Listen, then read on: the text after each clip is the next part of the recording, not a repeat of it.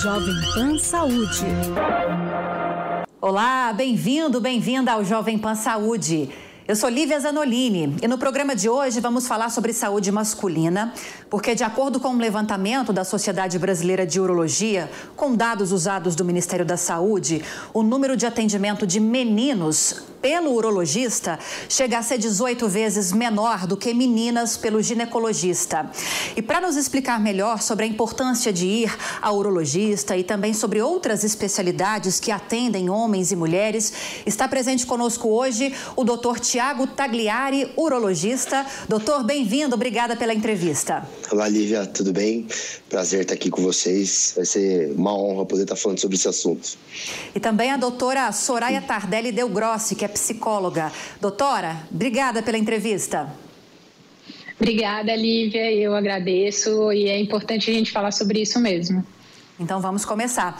E já começo com o doutor, porque a gente tem um número que chamou bastante atenção logo no início, né, doutor?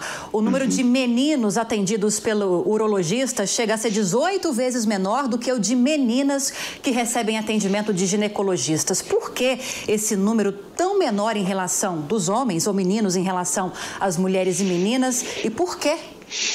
É, Olivia, é um número bem grande, né, que a gente percebe muito na, na nossa prática.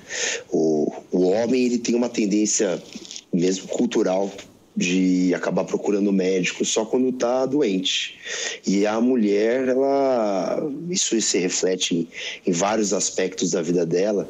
Ela tem uma coisa também cultural de procura o pediatra e logo que vem a primeira menstruação, que é lá com a partir dos 10, 11 anos, a mãe já tem essa, essa ideia de levar para o ginecologista muitas vezes nem que seja só para ter uma conversa. Então o contato com, com a medicina acaba com o médico, né? Acaba sendo muito muito precoce e ela acaba se habituando com muitas vezes trazer problemas, dúvidas, angústias e com essa afinidade que acaba tendo com, com principalmente com a ginecologista acaba conseguindo fazer uma uma boa medicina preventiva. Enquanto o homem ele vai no médico na hora que aparece algum problema. E como a gente vai conversar, você vai ver que muitas vezes o problema aparece quando já fica mais difícil tentar fazer alguma coisa para ajudar. Pois é, exatamente. Esse é o principal problema dessa procura tardia, né, doutor? Uhum, Agora, além da urologia, outras áreas também acabam sendo bastante afetadas por essa baixa procura, inclusive a psicologia. Olha esse outro dado, gente. O número de suicídios entre homens chega a ser 3,8 vezes maior do que entre mulheres, também segundo dados do Ministério da Saúde. Doutora, a gente pode dizer que a origem da baixa procura é a mesma lógica que o doutor Tiago explicou para a gente ou é uma explicação diferente nesse caso da psicologia?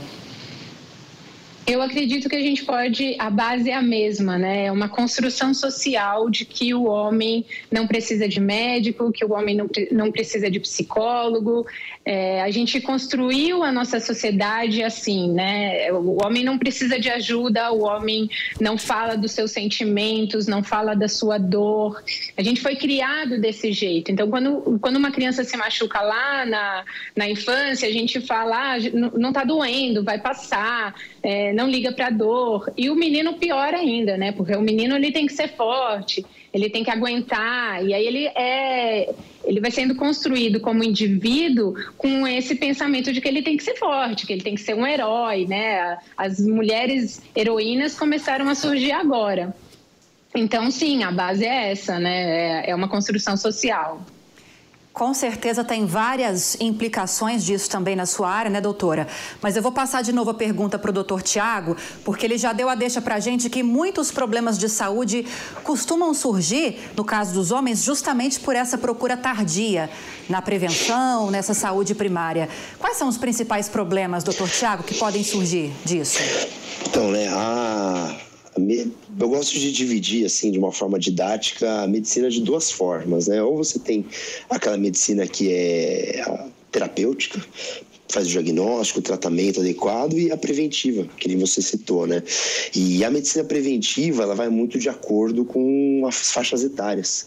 É, dependendo da faixa etária, tem doenças, né, doenças mais comuns, é, problemas relacionados àquelas faixas etárias. Né? E no homem, o, principalmente falando agora mais de sexo masculino, né, o, o, o, surgimento, quando procura de forma precoce o urologista, a gente consegue fazer uma prevenção é, comportamental, é, identificar problemas de saúde mental, as ISTs, que é o grande problema para para essa faixa etária. É, e conforme vai avançando a idade, os problemas vão mudando. Né?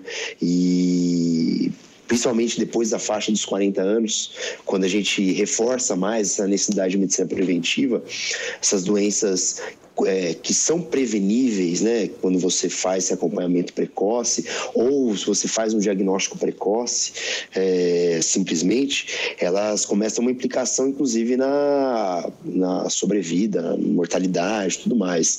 Aí inclui, na minha área, né, o câncer de próstata, câncer coloretal, é, aquelas doenças crônicas é, degenerativas, hipertensão, colesterol e por aí vai. Então é muito importante a essa associação da, do que você está procurando com a faixa etária da, da pessoa que ela está. Doutor Tiago citou uma questão de muitos homens começarem a procurar um profissional na sua área, né, doutor? Um urologista a partir dos 40 anos porque existe aquela indicação de a partir dessa idade as pessoas reforçarem os exames preventivos, como o senhor explicou. Tem muito homem que deve começar a ir ao médico, pelo menos na sua área, aos 40 anos, então. 40 anos é a primeira, é o primeiro contato que ele tem com o médico. 40 anos de idade. E assim, né?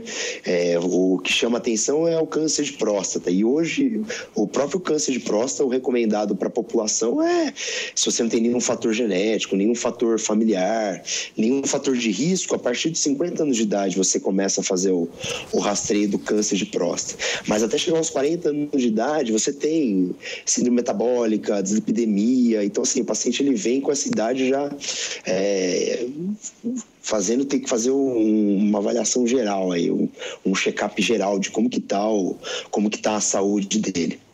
Doutora Soraya, agora nessa área da psicologia, eu vou reforçar o dado que a gente trouxe mais cedo: o índice de suicídios, dados do Ministério da Saúde entre homens, chega a ser quatro vezes maior do que em relação ao que ocorre entre mulheres. A senhora já começou a dar algumas explicações a respeito disso para gente. Quais são os principais problemas de saúde mental que envolvem homens e mulheres, principalmente nessa tenra idade, também na adolescência? O que, que dá para trazer aqui para a gente agora a respeito disso? Isso?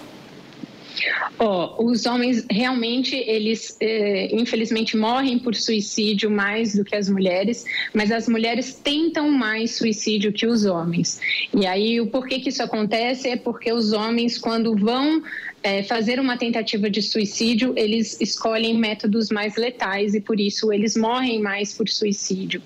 É, na minha área, a procura pela psicologia na adolescência tem crescido muito e eu acredito até por causa da informação, redes sociais e etc. E aí a gente depois tem um hiato que é depois de uns 24 anos até, até uns 40, se perde. Eu acredito muito porque os homens têm uma autossuficiência ali, eu não preciso, eu, é, eu consigo me resolver sozinho. E aí depois entra, depois dos 40, uma procura maior. É, e eu até ia falar que, ah, por exemplo, a gente tem uma parceria aqui é, que o doutor falou que os meninos deveriam procurar mais e, e procuram mais por causa de próstata é, e por causa de disfunção erétil também, porque pelo menos aqui na clínica a gente vê que tem crescido muito essa queixa, né? Doutor, gostaria de acrescentar alguma coisa em relação Sim. a isso? Sim, com certeza, com certeza. Aqui ó, o, o a, muitas, muitos pacientes chegam para mim com a, a, maior parte das vezes a principal queixa é disfunção erétil, né? Ele às vezes ele está tendo um outro problema muita a maioria das vezes, inclusive, é, são problemas que poderiam ter sido resolvidos se ele tivesse feito acompanhamento, um diagnóstico precoce e ter sido encaminhado, por exemplo, um psicólogo para fazer um, um controle de uma ansiedade, de um algum transtorno depressivo, alguma coisa assim. E, e eles chegam simplesmente com sintoma de disfunção erétil. A partir e... de qual idade, doutor, é mais comum o paciente chegar com essa reclamação?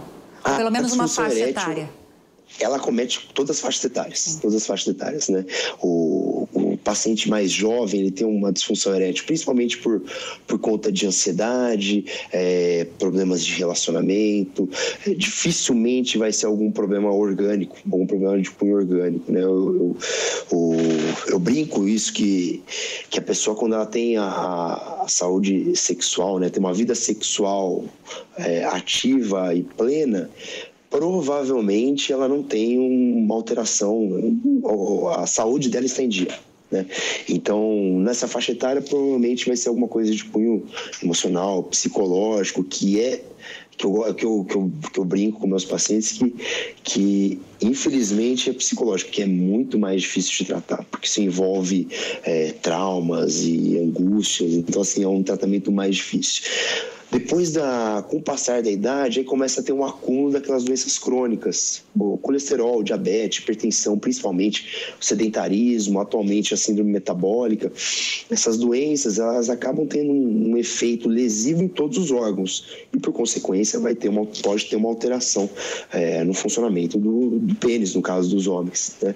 E aí, voltando, falando que, eu, que, eu, que é o primeiro sinal, né? É, o paciente, muitas vezes, ele chega com 60 anos, nunca foi no médico e está com disfunção erétil. A única queixa dele é disfunção erétil.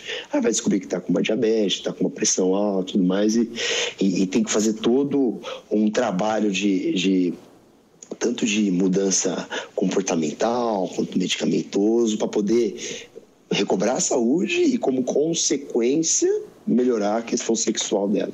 Agora, doutora Soraya, eu imagino e quero a sua impressão a respeito disso como médica também, como psicóloga, deve ser muito difícil para alguns pacientes procurarem pelas próprias razões, por razões parecidas com a que o doutor Tiago ressaltou para gente, né?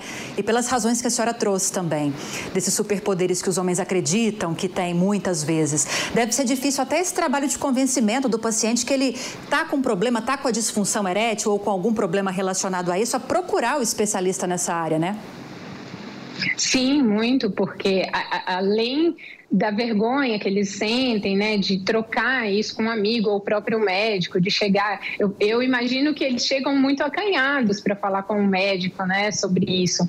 E não diferente aqui também, porque é, tem uma questão viril do homem tem tem que dar conta, né? Ele tem, é, o homem tem uma, uma relação com os, o ato sexual muito mais, é, dá muito mais importância de repente do que a mulher, por uma questão social mesmo, por uma, uma construção de sociedade de que o homem não pode é, não pode ter uma disfunção erétil, não pode acontecer nada ali que, que faça com que ele não consiga. É, mas o que eu percebo também é muitos meninos, adolescentes com dificuldade por causa da ansiedade, por uma questão deles quererem ter altas performances. A gente tem pesquisas aí falando sobre o consumo da pornografia, que é, em demasia faz com que os meninos tenham muita ansiedade porque eles querem fazer a performance do, do filme, né? E aí, e como a pornografia, infelizmente, está de fácil acesso hoje em dia, pelo WhatsApp, por qualquer rede social, os meninos ficam muito ansiosos quando acontece né, o ato sexual, de repente o primeiro, ou depois mesmo uma relação sexual mais ativa, eles ficam muito preocupados com essa performance que eles querem, que eles querem é, fazer, e, e aí pode dar um problema aí de ansiedade. Para você que está chegando agora ao Jovem Pan Saúde, vou apresentar os nossos doutores que estão conosco hoje para falar sobre a busca por atendimento médico em várias áreas que muitas vezes é muito maior entre mulheres do que entre homens. Para falar sobre esse assunto, a gente está recebendo hoje o doutor Tiago Tagliari, que é urologista, e a psicóloga Soraya Tardelli Del Grossi. Bem-vindos mais uma vez, doutora. O doutor Tiago falou agora há pouco para gente que muitas vezes esses casos de disfunção erétil estão ligados à depressão e ansiedade, como a senhora também ressaltou aqui para gente. Nesses casos, imagino que muitas vezes é necessário que haja um atendimento multidisciplinar, principalmente na sua área, né, doutora da psicologia. Como que é o tratamento nesse caso? É, exatamente. É um trabalho multidisciplinar. É, eu, eu, médico, a gente tem que estar tá mais alinhado. Às vezes, dependendo da ansiedade, dependendo da depressão do paciente, tem que fazer um atendimento com um psiquiatra. É, e aí nós três ou mais profissionais, os profissionais envolvidos têm que estar bem é, sintonizados para atender esse paciente com excelência. Então, sim, a gente precisa estar. Tá, é sempre bom a gente atender é, com todo mundo junto, falando a mesma língua, né? Isso beneficia o paciente. Doutor Tiago, o senhor explicou agora há pouco para a gente que um dos sintomas mais comuns de problemas diversos nessa área que o senhor atende é a disfunção erétil, mas quais outras queixas comuns também que costumam chegar ao consultório? É, o, a disfunção erétil é o que mais preocupa o homem, que geralmente vem ou ele ou a mulher que traz ele para o companheiro, né, que seja, que traz para consulta. O, de acordo com a faixa etária, os pacientes com mais de 40 anos, eles começam uma praticamente fisiológico eles começam a ter um aumento prostático e então muitos deles começam a ter algum tipo de dificuldade na hora de micção, né? Que é negócio de daquela pessoa que vai fazer uma viagem e tem que parar várias vezes para ir no banheiro, acorda à noite para ir no banheiro duas, três vezes, o jato urinário já não está mais tão forte. Isso, isso são sintomas que, que né, pela própria, uh, pelo próprio envelhecimento acontece, principalmente a partir dos 40 anos de idade, né? Que é uma coisa que aparece bastante bastante no, no consultório. É, e e, por incrível que pareça, eu acho que tem até a ver com esse nosso papo aí do, do de algumas campanhas, né? Vem pro URO, algumas coisas assim. Os pacientes jovens, é, eles, quando eles acabam procurando, é mais para tirar uma dúvida sobre é, alguma IST ou alguma dificuldade que ele está tendo no, no, relacionamento, ou que ele está tendo, um, ou, ou, geralmente é mais para tirar dúvidas mesmo, é mais para informação que eles acabam tendo quando são mais jovens, né? Que é isso mais ou menos o que o, que o consultório do, do urologista é de modo geral. Agora, para esses problemas ou queixas mais comuns que foram destacadas, qual é o tipo de tratamento ou os tipos de tratamento? São tratamentos medicamentosos? São pedidos exames? Como são feitos os diagnósticos? Eu sei que a gente está falando de um universo de problemas muito grande, mas uhum. é, é, tenta destacar alguns que são mais comuns, doutor, para trazer essa informação para a gente, por favor. Sim, sim. Vou, vou, tentar falar assim, então, por faixa etária, que eu acho que é mais fácil a gente comentar, né? Para o paciente jovem, se ele não tiver nenhum fator genético, a única coisa que ele precisa saber é, é que o que vai trazer problema para a vida dele são os hábitos daqui a alguns anos, né? Então, tem que ter atividade física, vida saudável, tudo mais. E anualmente ele precisa estar, tá, ele precisa estar tá ciente da exposição que ele tem aos riscos do jovem, que são as ISTs, né? Que são as infecções sexualmente transmissíveis. Então, ele tem algumas algumas doenças que são silenciosas. Então, muito importante quando não tiver sintoma fazer as sorologias de rotina, tá levando para o seu médico, tanto companheiro companheira tá, tá fazendo esse tipo de acompanhamento, né? E, desenvolver hábitos saudáveis, né? Não beber, não fumar, cuidado no trânsito, violência nas cidades, etc. Isso é uma coisa que é bem general. A partir dos 40 anos de idade já muda um pouco de, já muda um pouco, porque se a pessoa teve esses hábitos ruins, é, jovem, né? A partir dos 30 anos de idade, que foi a idade que, que a doutora comentou que tem um gap, né? Que que é o gap do super-homem, que provavelmente é a fase que ele está mais ativo economicamente, que ele se preocupa menos com a saúde, esses hábitos ruins a partir dos 30 anos de idade, eles começam a ter os primeiros sintomas a partir dos 40 anos. Então, nessa idade, já é importante fazer um acompanhamento cardiológico, é, porque as doenças que mais matam a partir dos 40 anos de idade são as, são as cardiovasculares, AVC e infarto. Né? É, no caso do homem, o câncer de próstata mata bastante, então começar um acompanhamento voltado para o câncer de próstata, nem que não comece a fazer o, o, os exames, o toque retal, tudo mais, mas começar a ter um enfoque e, e principalmente informação sobre esses riscos de doenças que estão tendo, é, o câncer coloretal que é muito importante, que ele é um câncer que se você não tem nenhum fator genético, ele também ele é muito prevenível é, que a gente fala que é fazer aquelas colonoscopias a partir de 50 anos de idade, em alguns casos mais jovens, né? E, de um modo geral, aí é mais direcionado de acordo com história familiar e tudo mais. Mas eu, eu acredito que exames voltados para a parte cardiovascular, e prostática são os mais importantes para o homem. A partir dos 40 anos de idade, aquele homem que não sente nada. Se ele tiver alguma coisa, ele vai direcionado para essa para essa queixa ou esse problema que ele está tendo. Doutora Soraya, eu quero voltar a falar um, um, pouquinho com mais detalhes e profundidade dessa questão da ansiedade e da depressão e essa conexão com o suicídio, trazendo um número que a gente trouxe no começo do programa. O número de suicídios entre homens chega a ser quatro, quase quatro vezes maior do que o número de suicídios que acontece entre mulheres. Como é o tratamento de forma geral? Acredito que cada caso seja um caso, mas para um paciente que tem depressão, que tem ansiedade, já dá para saber desde o início que é um paciente muito propenso a cometer um suicídio. Como é feito esse acompanhamento e esse tratamento? Bom, a gente sabe que muitos do, o suicídio ele é um fenômeno multifatorial é, e, e que é um fenômeno que por mais que tenha um planejamento, uma pessoa que tenha uma ideação suicida e tenha um planejamento, ele acontece no impulso. É, mas a gente sabe também que o suicídio, ele, ele, o fator de risco do suicídio são transtornos mentais, depressão e ansiedade. No último boletim epidemiológico que teve em 2019, houve um aumento nos casos de suicídio e nos jovens um aumento de 81% na mortalidade entre 15 e 19 anos.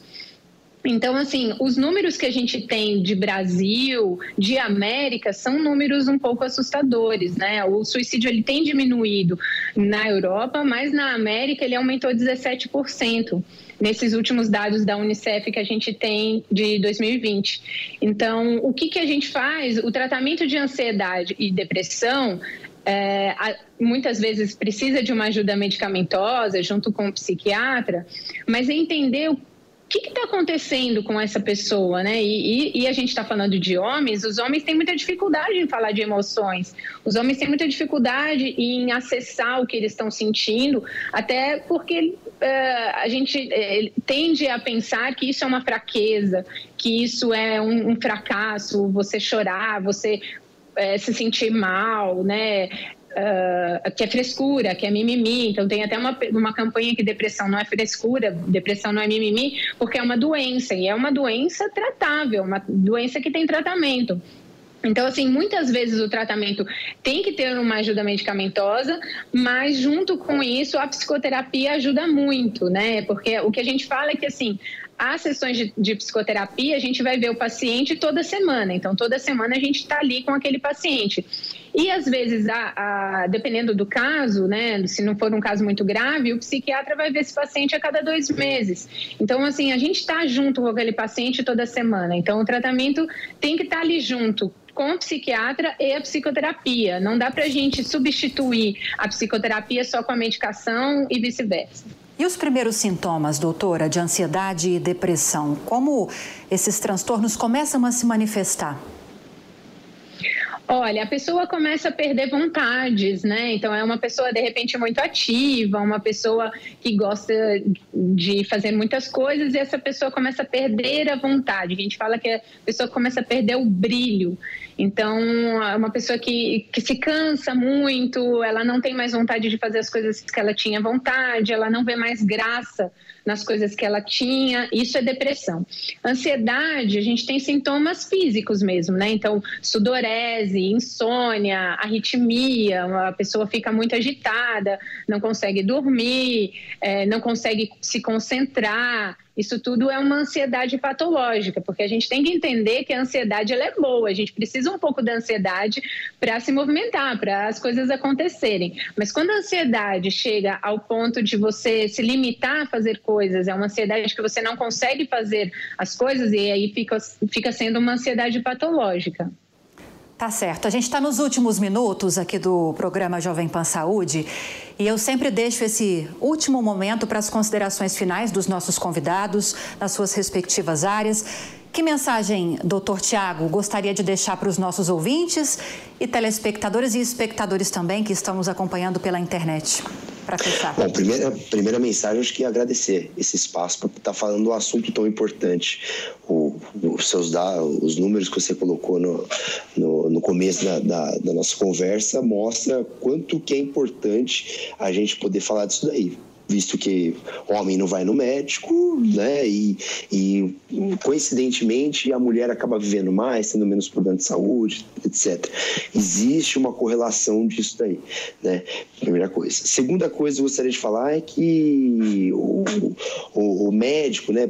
O urologista, ou, ou pediatra, ou clínico geral, cardiologista, ele, ele tem que ser visto muitas vezes como uma porta de entrada. O médico, ele, porque antes de ser urologista, eu sou cirurgião, antes de ser cirurgião, eu fiz faculdade de medicina.